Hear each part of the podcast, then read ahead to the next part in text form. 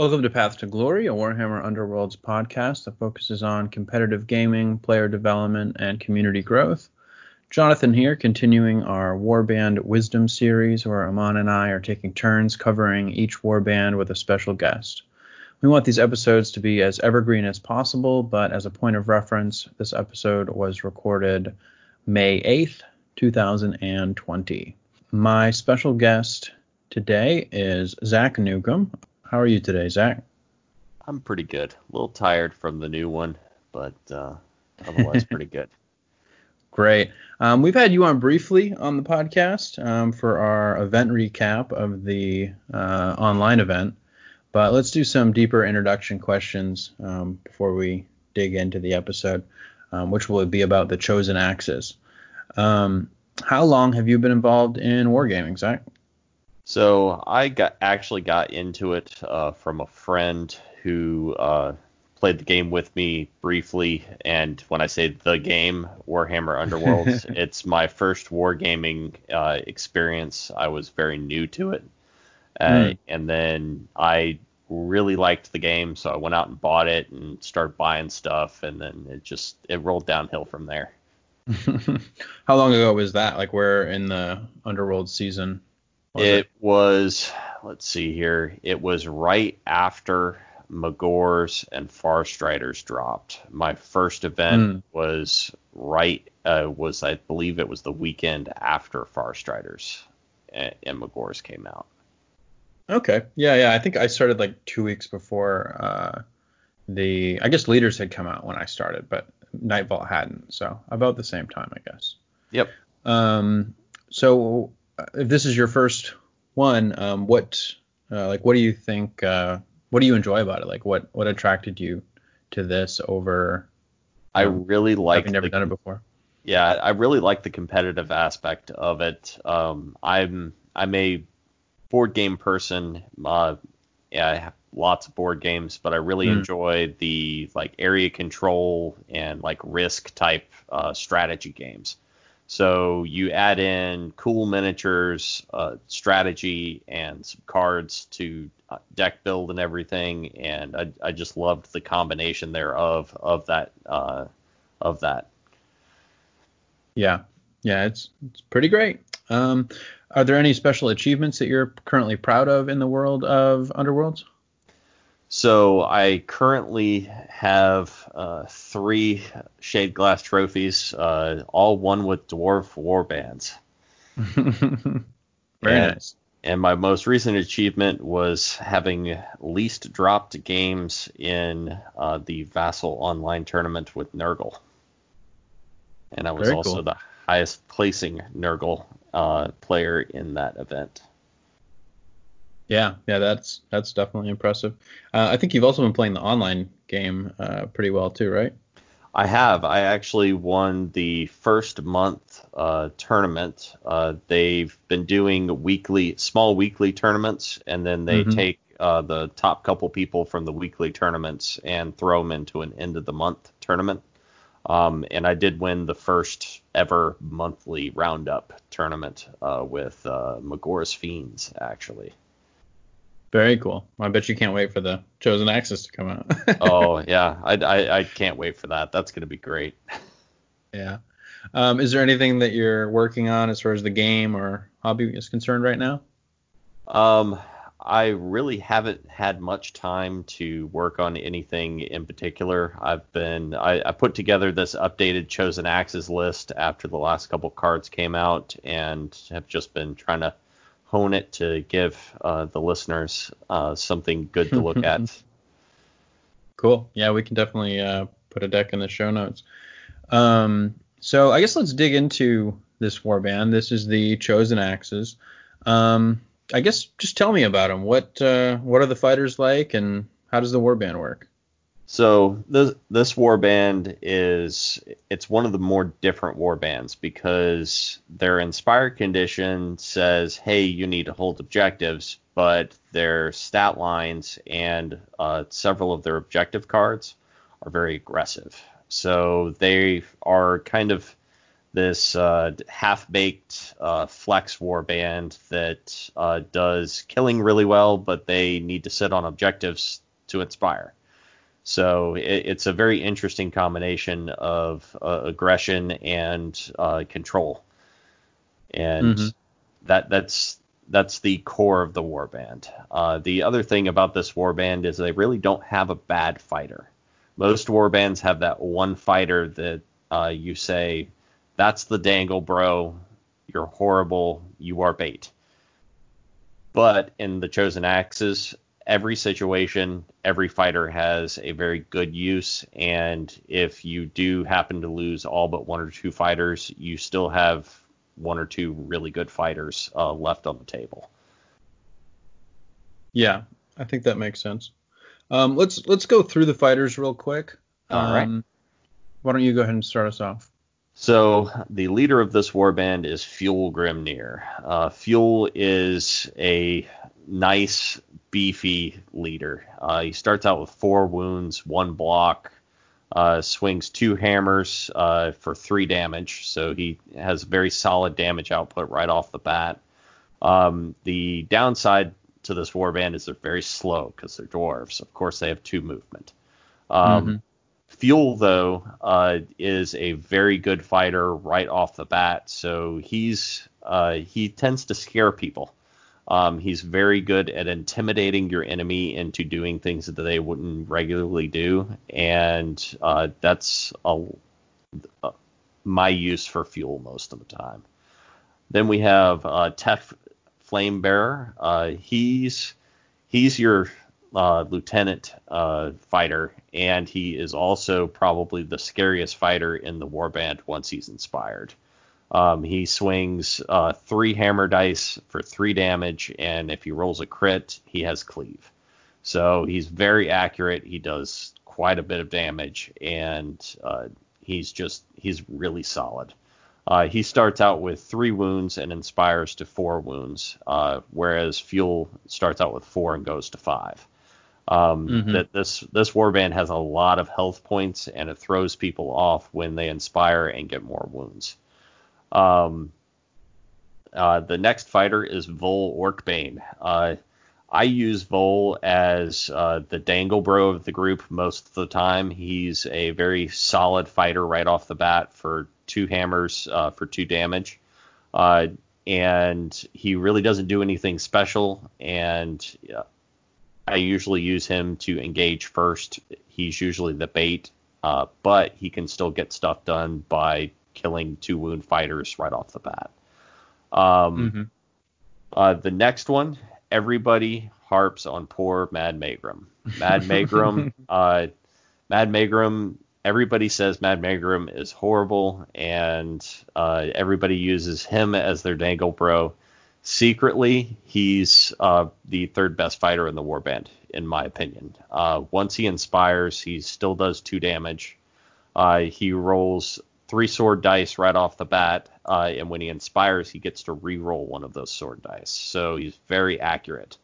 Um, and with the two damage, you can easily throw great strength on him, or use some of the faction cards to do some serious damage with Maegrim Um, yeah. And nobody expects Maegrim to come in from left field and actually kill something. Um, a lot of people ignore him or just target him because he's not as dangerous. Yeah, yeah. I, I guess you could say that he has like a higher potential um, yep. than than Vol does if you give him upgrades and stuff, because uh, it's easier to give him damage than it is to give Vol like accuracy, for example. Right. Yeah. Because uh, there aren't that many extra dice upgrades any longer, uh, unless you're going for uh, uh challenge seeker or a challenge seeker, I believe. And with this warband, yeah. you have too many wounds to really take advantage of it. Yeah, that's probably true. I mean, I because I guess in that case you'd have to rely on them not inspiring. Um, yeah. Let's talk about their inspire condition. How do you think about that? So their inspired condition is holding an object, uh, holding an objective at the end of a um, at an action phase.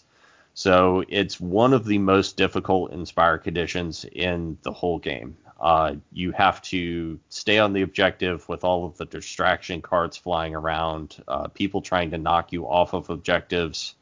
Um, the new guard rule really helped uh, with their inspire condition, but it's still rather difficult because of all of the distraction cards at the moment.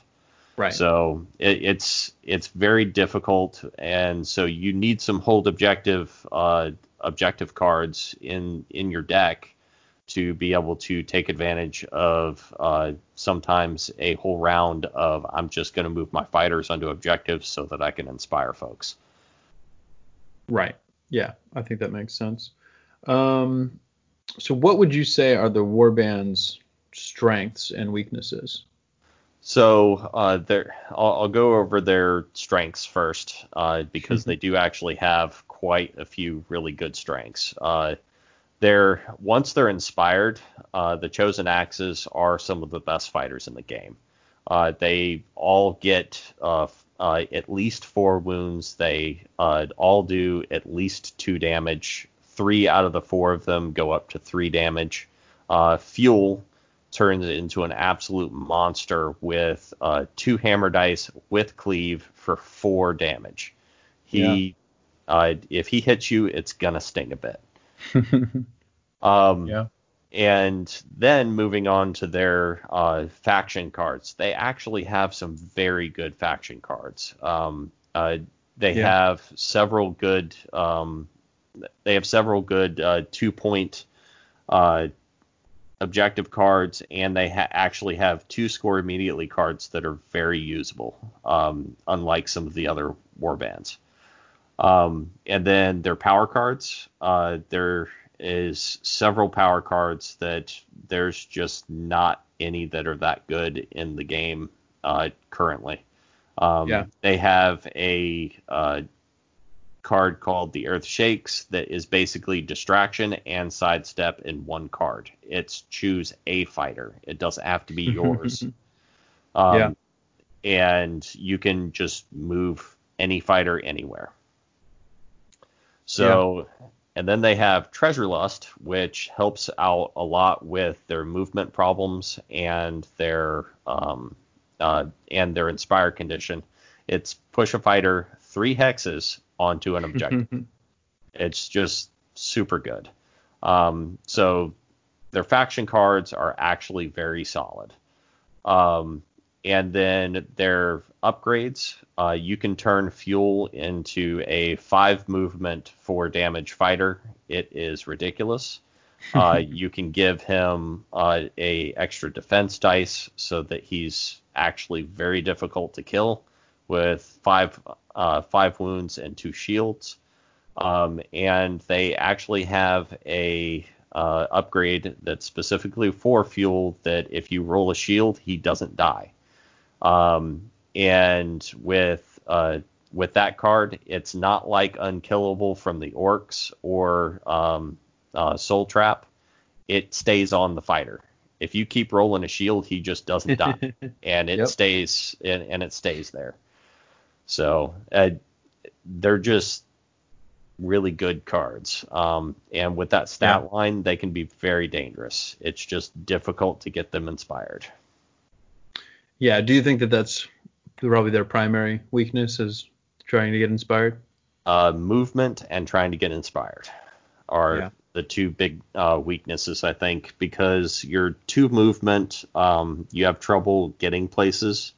Um, you have to wait for the enemy to engage you. A lot of the times, you can't be the first one to engage because you just can't reach anybody. Um, so uh, that guard mechanic that I mentioned earlier really helps with that situation because if you do get engaged, you can't be driven back. Um, assuming you survive the hit, um, you can't be yeah. driven back, and then you can actually punch back. Um, and that inspire condition is brutal. If you don't inspire uh, the uh, three non-leader ones, you you have three three wound fighters, and that's not great you're going to get one shot at a lot with three wounds. So yeah, that those are the two biggest weaknesses I think with this warband. Okay. Um, so, what strategies or playstyles would you say that this uh, warband finds naturally successful, and then uh, are there any alternate ways do you think there are to like to play them? So, the most successful way that I've found with this warband has been a flex style uh, mix between hold objective and aggro, uh, with mm. a kind of uh, a flavor of counterpunch. So deploy mid board, uh, let the enemy come to you a little bit uh, to try to prevent you from scoring uh, some of your hold objective cards and your inspiration. Um, people will actively try to, they'll make bad decisions to try to get you to not inspire um, just so that they can not get killed uh, once you inspire. So you can actually use the inspire condition as a kind of a threat to get them to come to you a bit. Um, so that flex style, I have a mix of uh, hold objective cards and killing stuff cards uh, with a couple passive scores like fired up and team effort in in in my decks for chosen axes.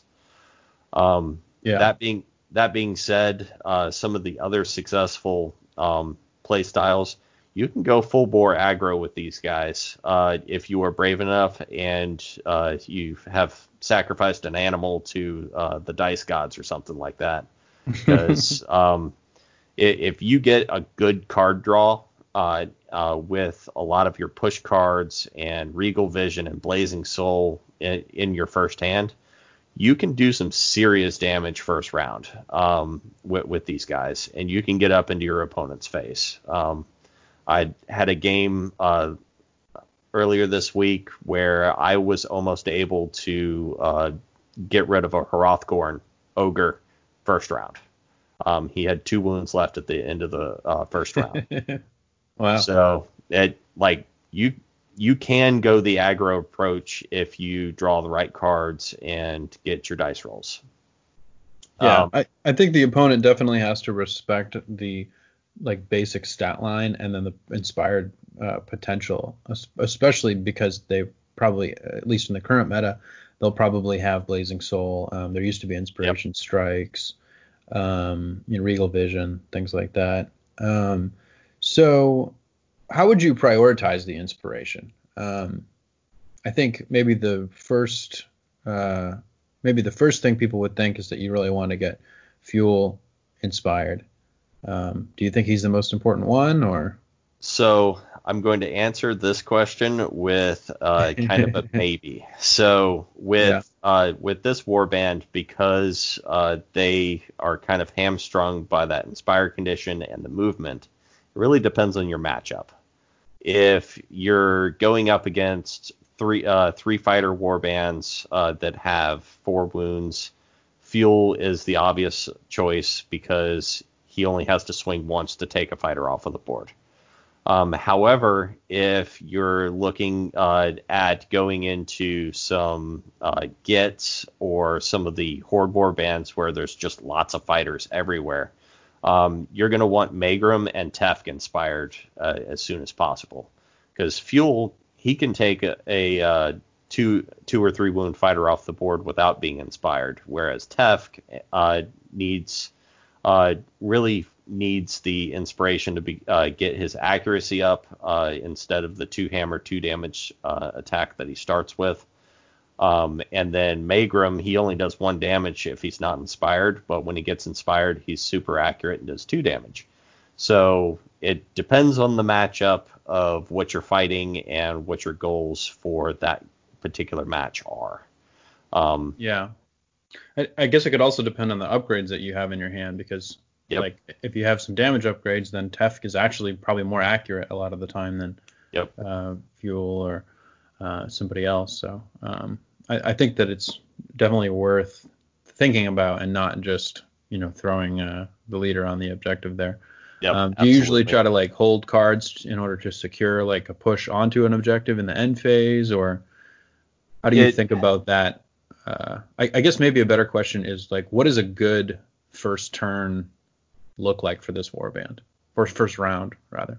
So a first round, uh, it depends on what objectives you draw. So if you draw into like steadfast defender and temporary victory and uncontested and a couple other cards like that, um, you're going to want to use at least a couple activations to get guys onto objectives uh, sooner than later. However, um, if you have Steadfast Defender in your hand, for example, you're going to want to put a fighter on guard and then use a push card immediately to put him onto an objective. Um, the only downside to that strategy is, uh, of course, distraction and Nightmare in the Shadows. They're going to knock you off uh, once they yeah. determine that you have Steadfast Defender. Um, it's just uh, it depends on what card you draw, whether you do it sooner than later. Um, if you have a, a temp victory, obviously you're going to want to do that sooner than later so that you can get some glory to put some upgrades on some guys. Um, and but if you're running uncontested and or have uncontested or path to victory in hand, and you have some push cards and some fighters next to objectives, uh, you you should save them until you the last power step so that you can kind of force them to try to uh, use their push cards before you want to use yours so that they can't knock you off the objectives. Yeah, yeah, I think that that makes sense. Um, we've already covered their faction cards a little bit, but let's um, let's go into them in some more detail. Um, sure. What are maybe the top five uh, faction cards, what would you say? Because because I think you're right. I think they actually have maybe some of the the best collection of faction cards. Um, yeah. Probably so, at least definitely in the first season. So I have uh, eight of them written down.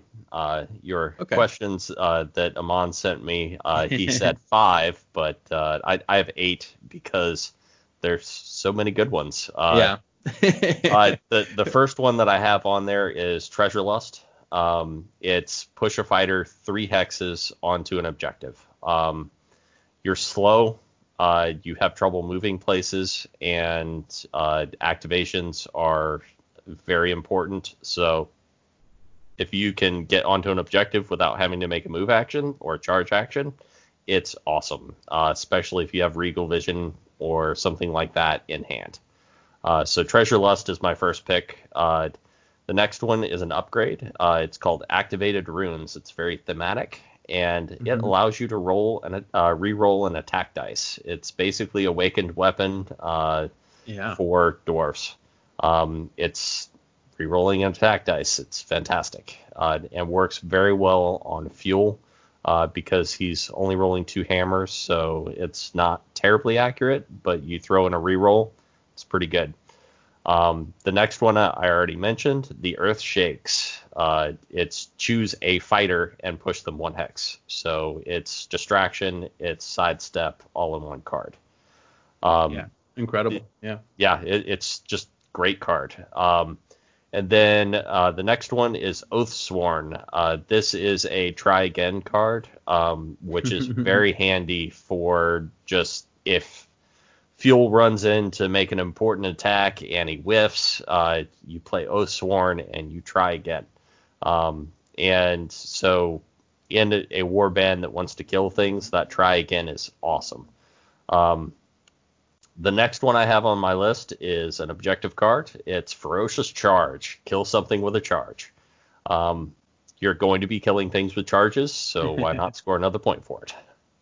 Um, the next one uh, that I have on here as an honorable mention to the top five is Scion of Grimnir. This is a score immediately for killing something with your leader. Your leader does four damage. He's gonna kill things. so yep. why not score a point for it? Um, the next one is a uh, hidden gem in uh, the Chosen Axes. Uh, it is called Acclaim Retaken this card is a fantastic card against objective holding warbands and even against uh, non-objective holding warbands because you can push them back or earth shakes them onto an objective and force them to hold it. So this is scored in an end phase. If a friendly fighter holds an objective that an enemy fighter held at the beginning of the preceding action phase. So mm-hmm. you only need one fighter to do it. Uh, it's worth two glory, uh, which is awesome in a warband that uh, really struggles to produce glory. Um, the only downside is is it's only good uh, the second and third end phase. So right. um, a lot of players don't put that one in because they think it's too hard. It is an excellent ambush card. Um, it works very well. Uh, people don't expect it, and it's pretty easy to accomplish.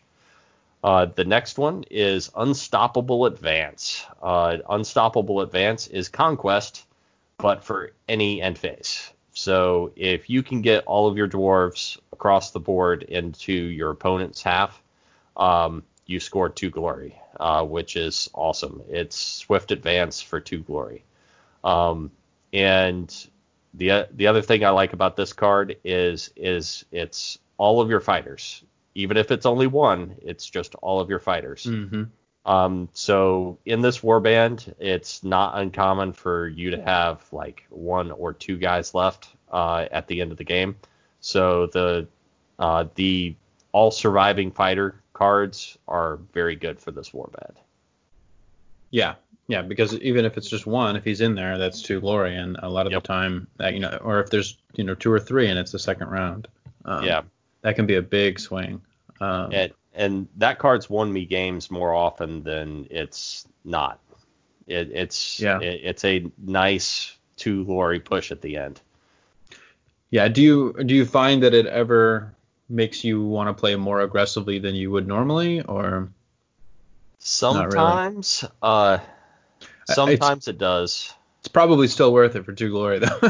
yeah, it sometimes yeah. it does, but uh, in some uh, some matchups you're hanging towards the back and it's just an automatic discard. Yeah, yeah, but that makes sense. Uh, but in other matches where you're actually trying to push into the uh, the opponent's half, for example, Grymwatch, you're going to want to be over there anyway, or else they're going to inspire and kill you. Um, right so might as well score two glory for it. Um, yeah, uh, absolutely. So it, it's it, it it is a very good card. I really like that one. Yeah, I, I think for me, I, I, think that you've almost mentioned all the ones that um, I like as well. Um, I think Indomitable is probably one of my favorite cards um, that they have. Uh, do I, you ever use that one? I, I do use that one. I did not uh, include it in my top five because I have uh, found here lately I need more uh, push cards and yeah. anti-drive back tech uh, to score my um, cards than I do damage. Right. If that makes any sense. Damage reduction. Yeah. In, in the current meta, I could actually see that uh, that would be the case. Um, it's cool that they have uh, that ability. I know that uh, Magore's and the Thundrik's Profiteers have it as well, or there's, very similar. There's also one in there that uh, was not mentioned for similar reasons uh, to mm-hmm. Indomitable, and that's Piercing Stare. Yep. Um, yep. Piercing Stare is also another great card. Uh, it's uh, choose choose an enemy fighter, and that fighter cannot make an attack action or charge action in the next phase or in the next action activation. Yeah, and, and, I guess for reference, Indomitable is in the next activation, friendly fighters uh, can basically only take one damage. Yep. Um, I, I, guess technically it's the first time they take damage, so if you hit them and then you push them into a lethal, they'll take one and then they'll take the lethal. But yep. Um, they're great cards, and I think that that's one of the nice things um, about this warband is if you're in an aggro meta, then they can take those two, and then if you're in more of a objective meta like we are now, then you just take more pushes, and they have yep. some of the best pushes in the game too. yep. So it is cool. Um, I think that's pretty much it. We mentioned the some of the upgrades you can give your leader, um, where you know he can avoid dying, or he has plus one defense, Grimnir's fortitude, plus one or plus two speed with Grimnir's speed. Um, yep. Do you find those making the cut, or so currently, I don't have Grimnir's speed or Grimnir's fortitude in there. Uh, yeah. The prevalence of cleave uh, has really um, hurt the value of Grimnir's Fortitude, which is plus one uh, defense dice. Uh, either yeah. they're going to hit you or not. Um, and if uh, if you by chance roll a crit, great.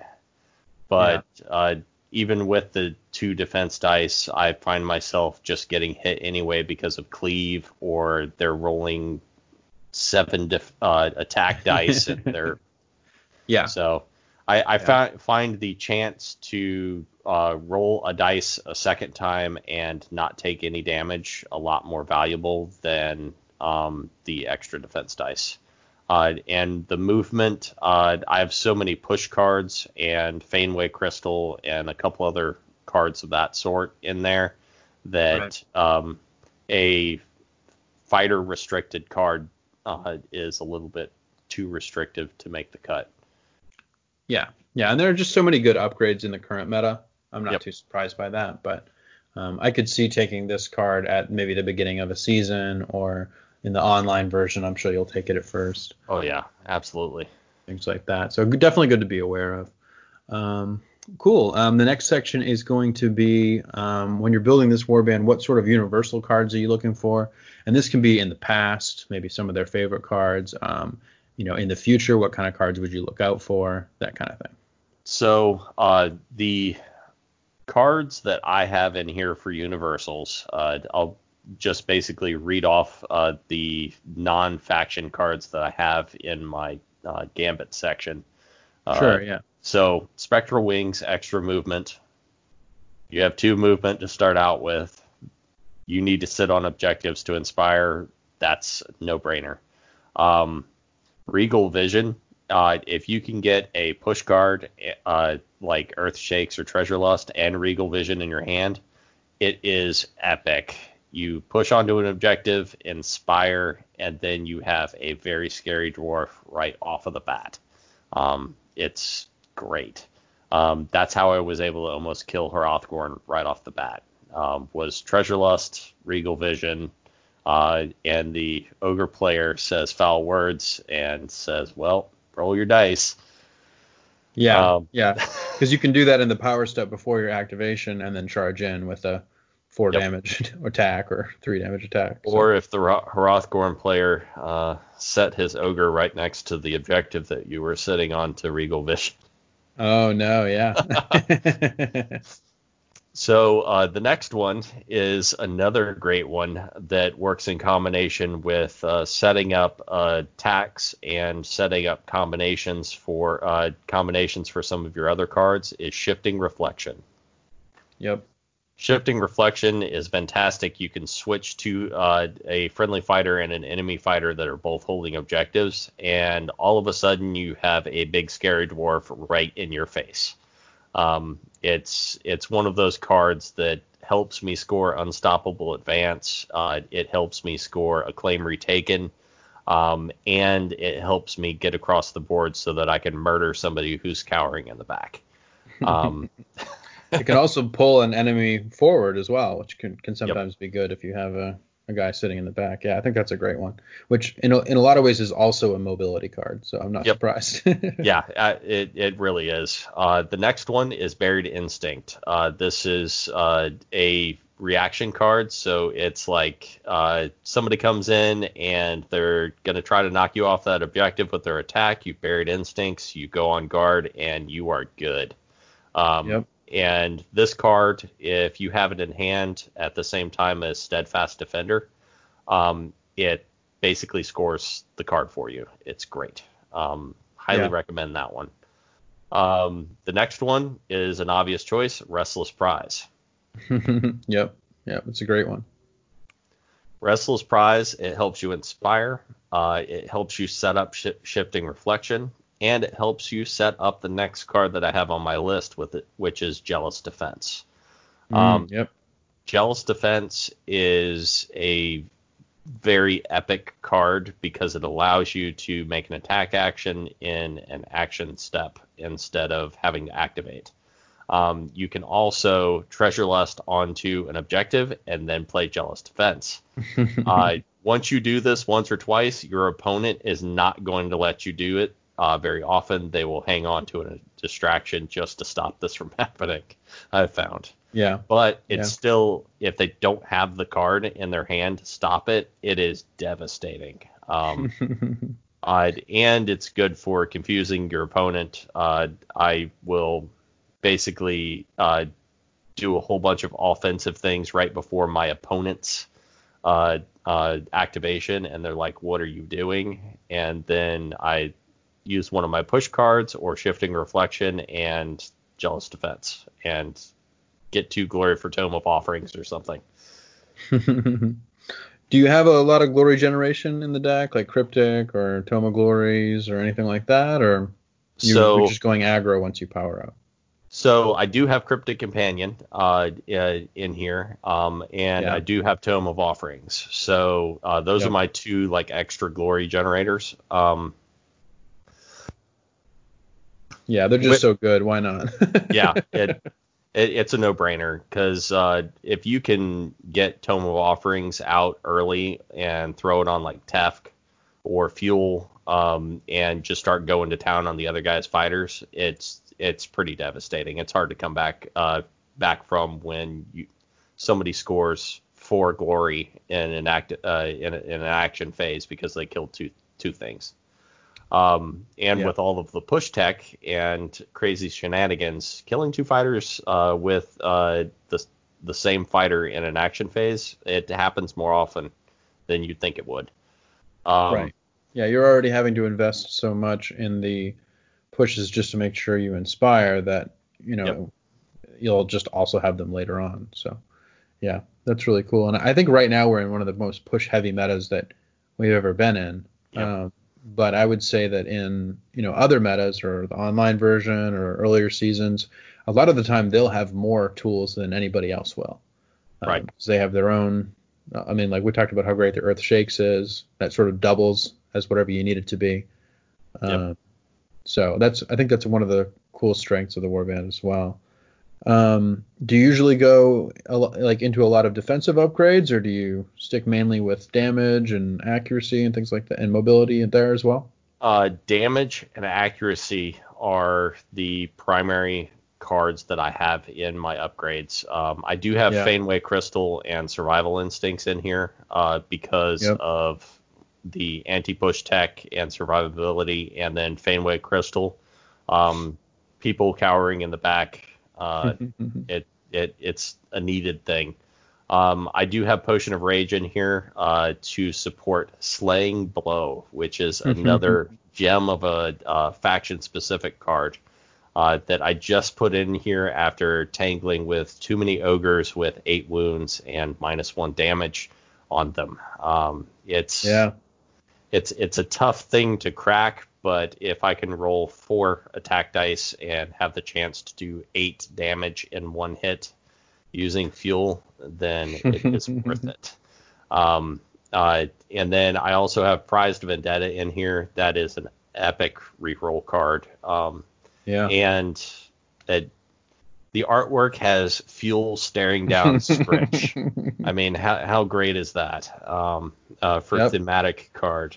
Um, I do have Blazing Soul and Regal Vision in here because the inspiration mechanic is so difficult. Um, Yeah. and it's so nice. Like if you can get a quick glory uh, in round one and Blazing Soul, Tefk, or Fjul, uh, it's it's a game changer. Uh, the your your opponent's demeanor completely changes when you play those cards in the first round.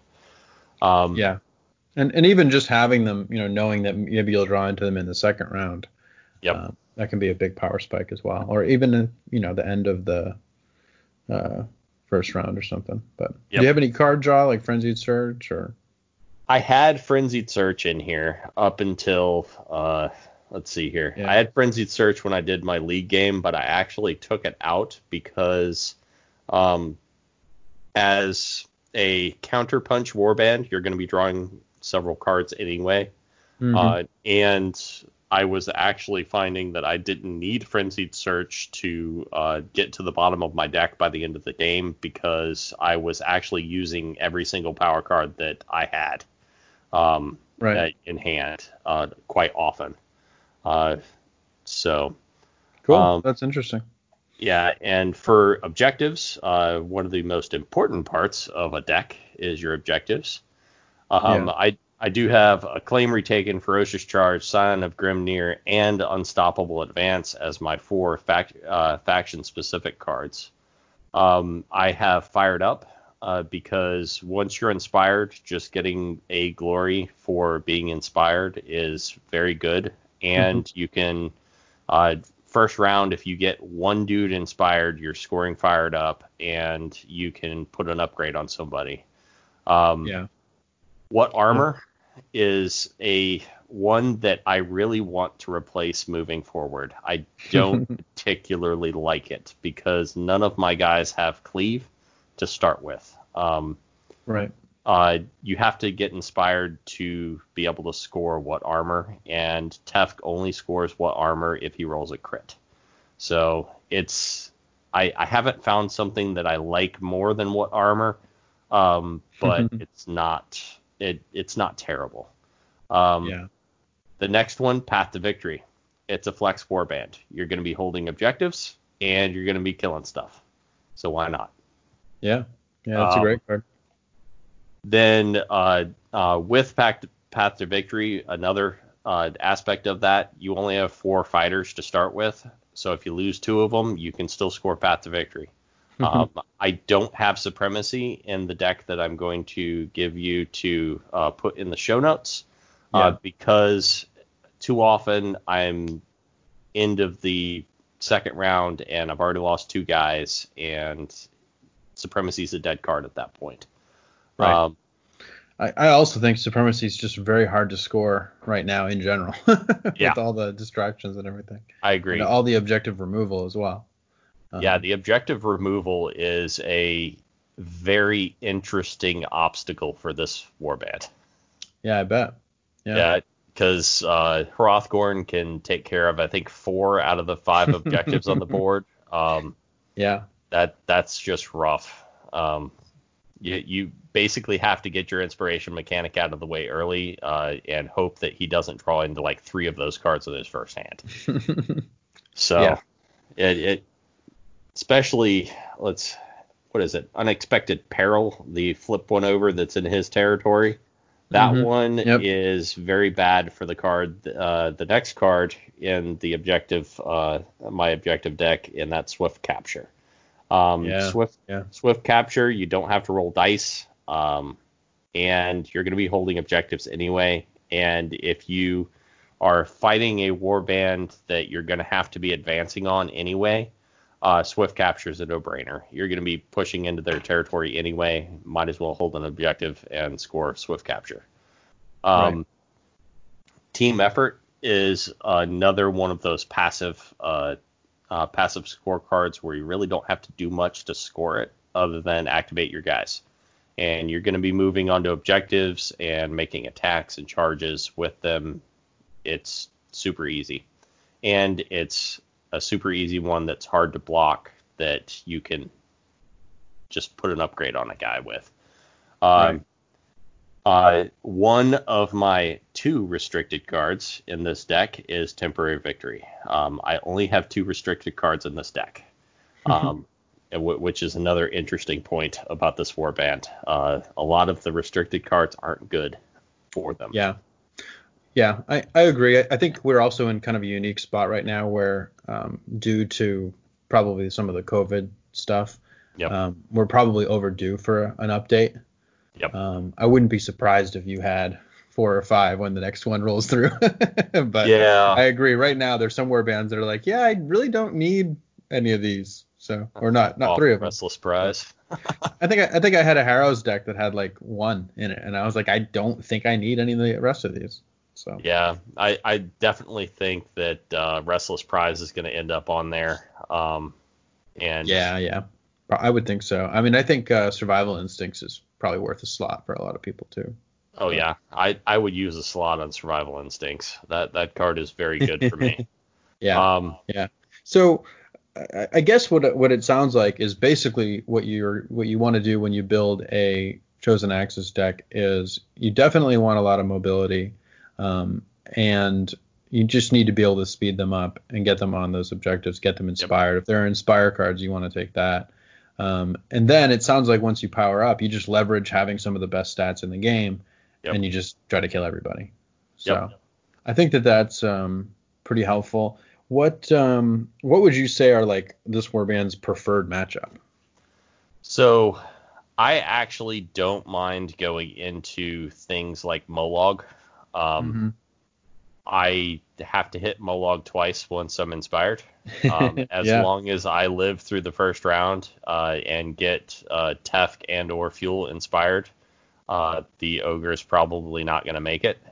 Or that not the ogre, the troll is probably not going to make it. Uh, right. For uh, uh, low model count, four wound warbands are perfect for these guys. Uh, they do lots of damage. Uh, you put great strength on Tefk. He's one-shotting Stormcast. Um, Fjul is also one-shotting Stormcast once he's inspired. Um, yeah. The I think the best matchup right now is Rippa's. Oh yeah, I bet. Yep. Uh, these guys tear up Rippa's really bad. Um, I took these guys to an in-person tournament, and I struggled with uh, most warbands uh, that day with dice and everything. However, I tabled two Rippa's players by the end of the second round. Yeah, yeah, because they eventually Rippa's are going to have to go in, yep. and then when they do, there's not a ton they're going to get out of it, and then you're going to hit them. yep. So, and uh, they're not that durable. So that's no. that's interesting. Yeah, I, I can definitely see that. Um, what are their more difficult matchups? So right now, I think the two, uh, well, I will mention three terrible matchups for Fyreslayers. Uh, is uh, the Tomes Ogre build. Um, yeah. If you lose the board roll off and that ogre longboards you, that is going to be very difficult to come back from.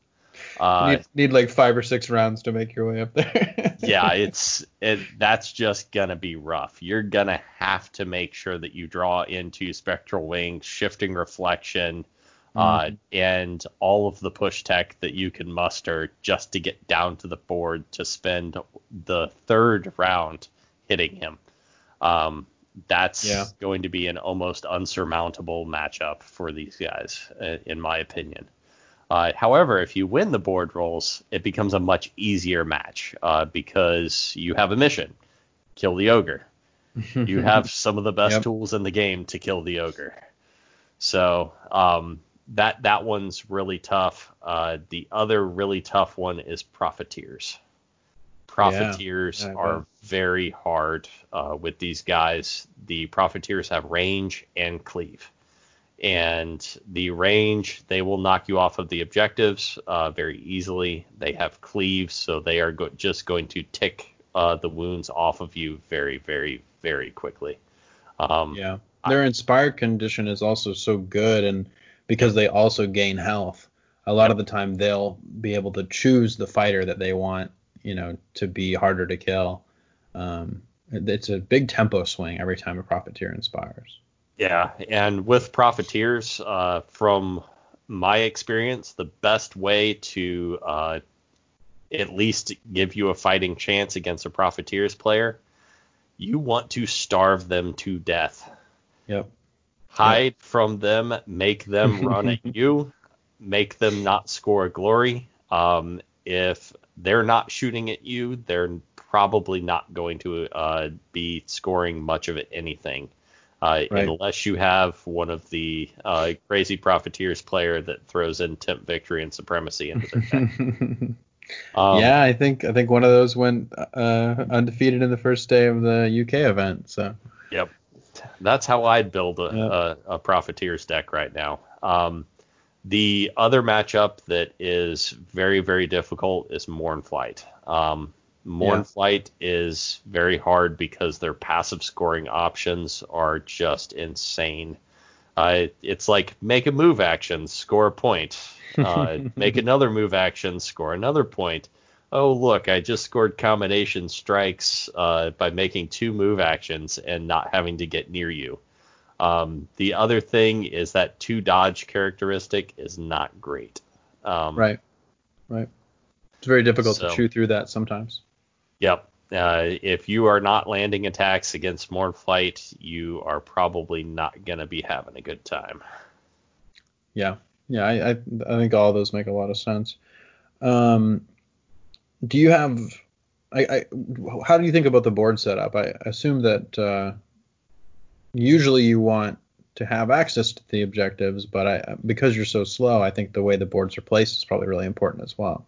So that one is another one of those uh, experienced player things uh, that you're just going to have to learn your matchups. Yeah. Know your matchups, know what your opponent is probably trying to do, and adapt.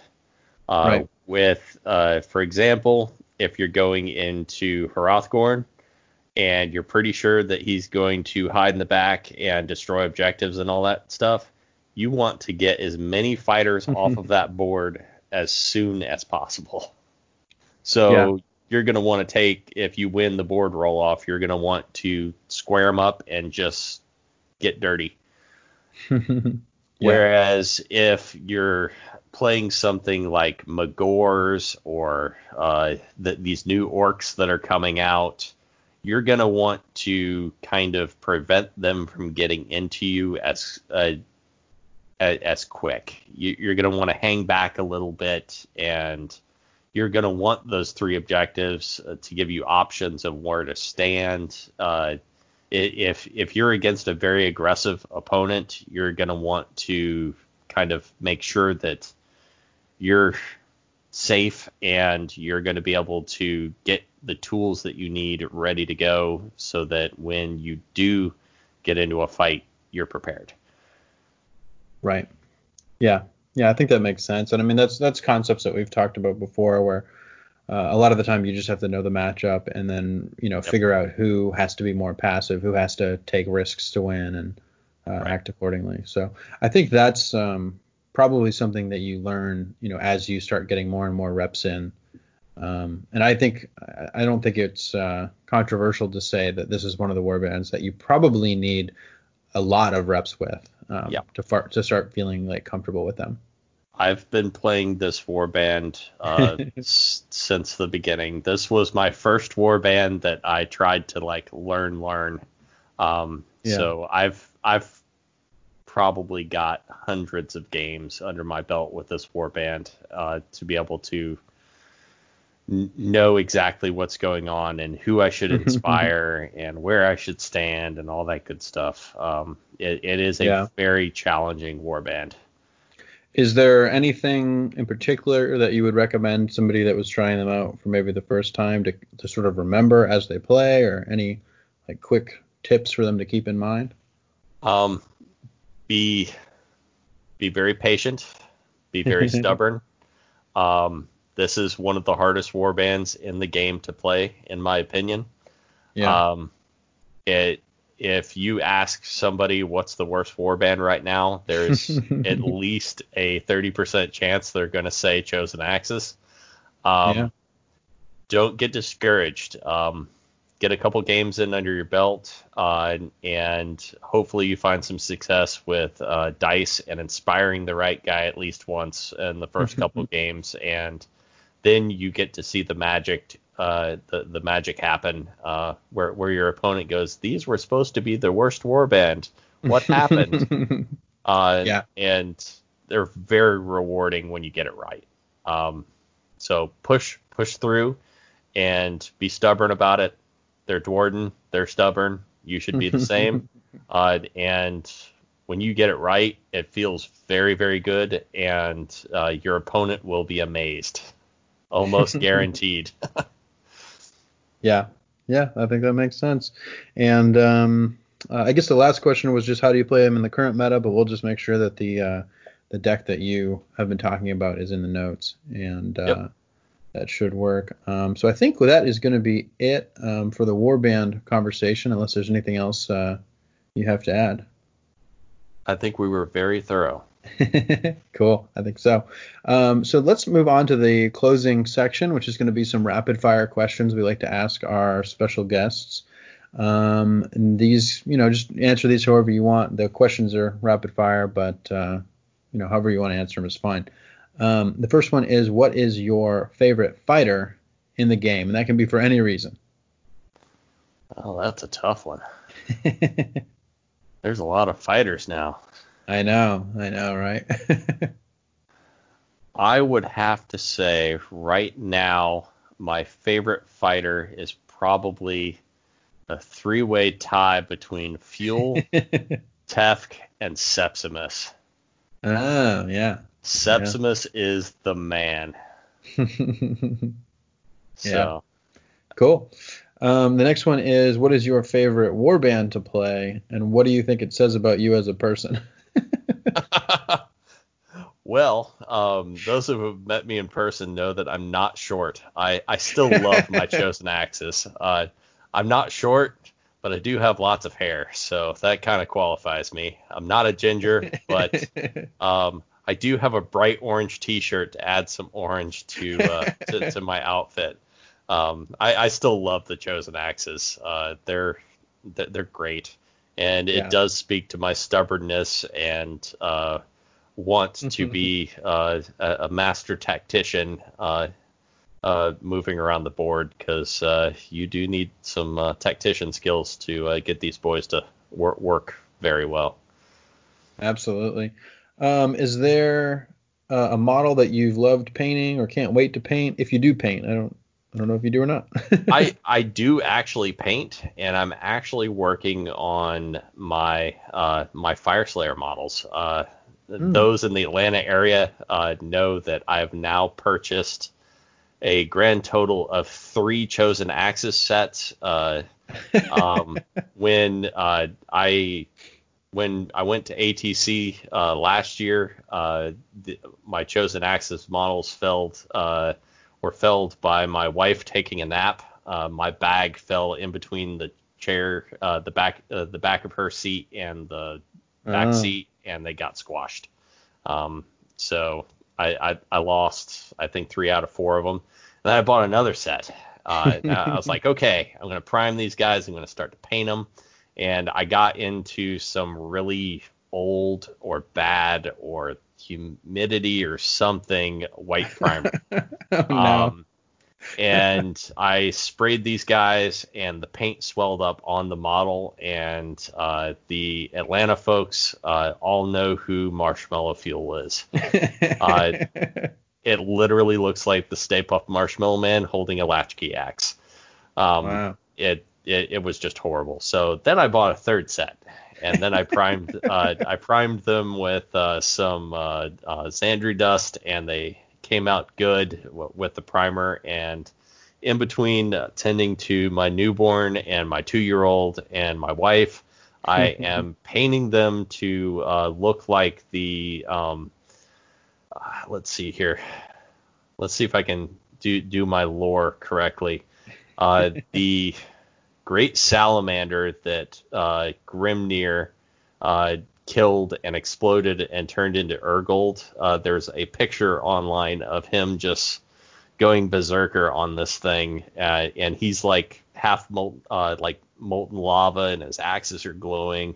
I'm mm. painting them like that. So I've uh, I've taken um, I did the Zandri dust, and then I'm doing a yellow undercoat and building up to uh, black uh, to give them the like cracked molten lava look. Um, and Very cool. so far they're turning out really good. Yeah, it sounds cool. I'll have to see some pictures when they're done. Um, let's see. The next one is if you could bring back any card from season one into the championship format, what would it be? Oh, that that is um hmm that is a tough one. um, there were some good ones. So yeah, I I've got three in my mind, and it'd be really hard to pick one. Uh, uh, the first one's kind of an odd pick, and that's confused priorities. Um, mm, yeah. I loved the art on that card, and it allowed me to score a claim retaken without having to put my guy in danger. Um, yep. So that is one that's on the list. The next one is concealed weapon.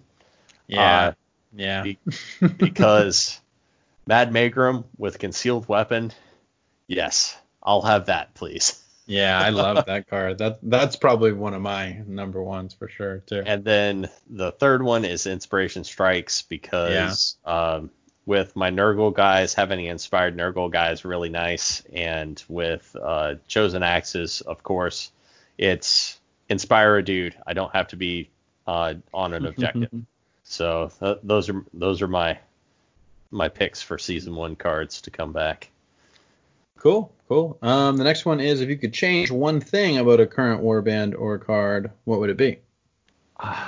It would be I would like uh, the chosen axes inspire mechanic.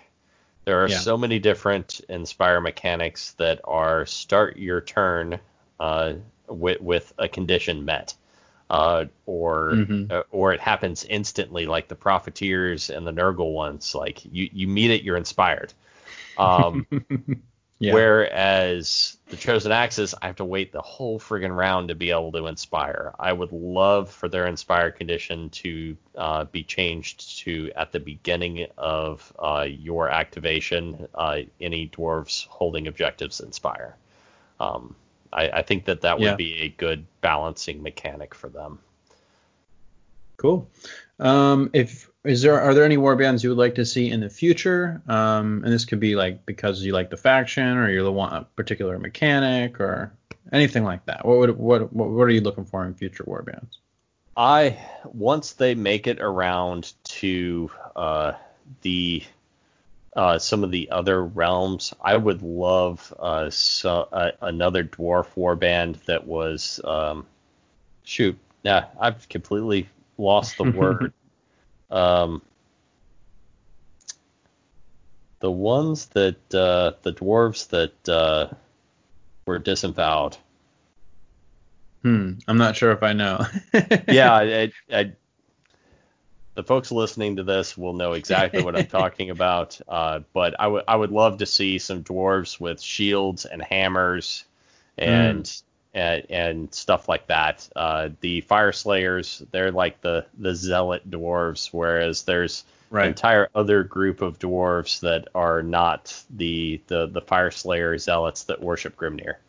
Um, Right. So, and as soon as we get done with this, I'll remember exactly what they're called. yeah, I, I know what you're talking about. I just don't remember the name either.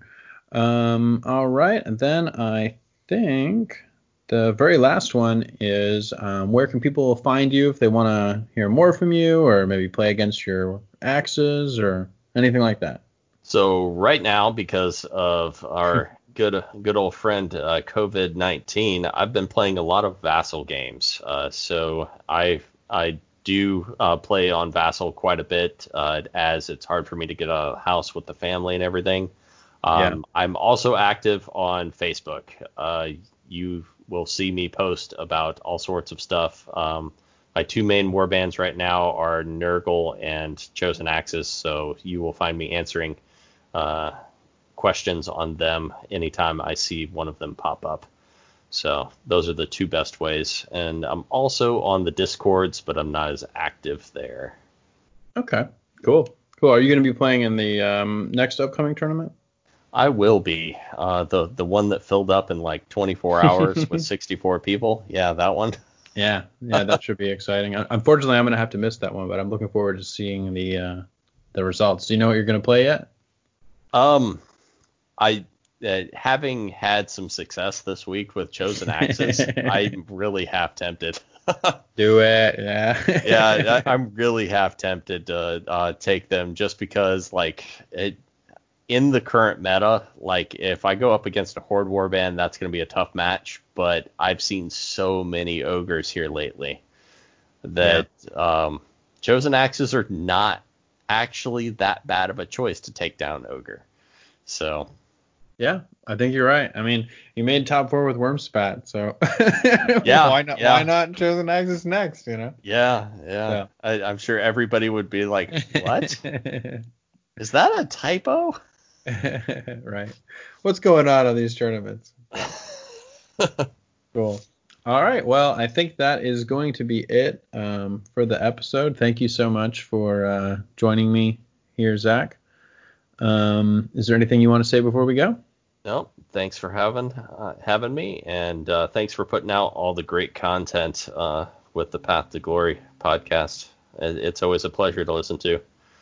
Thanks. It's our pleasure to do it. If you have any feedback, questions, or comments, let us know on Facebook at Path to Glory Podcast. Um, you can also follow us on Podbean, where you can find all the show notes for this episode.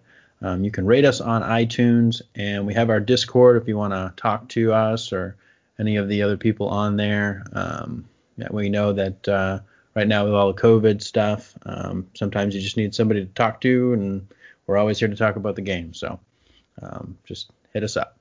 And thanks for listening, and we wish you the best of luck on your path to glory. The Ur-gold is the only thing that matters. nice.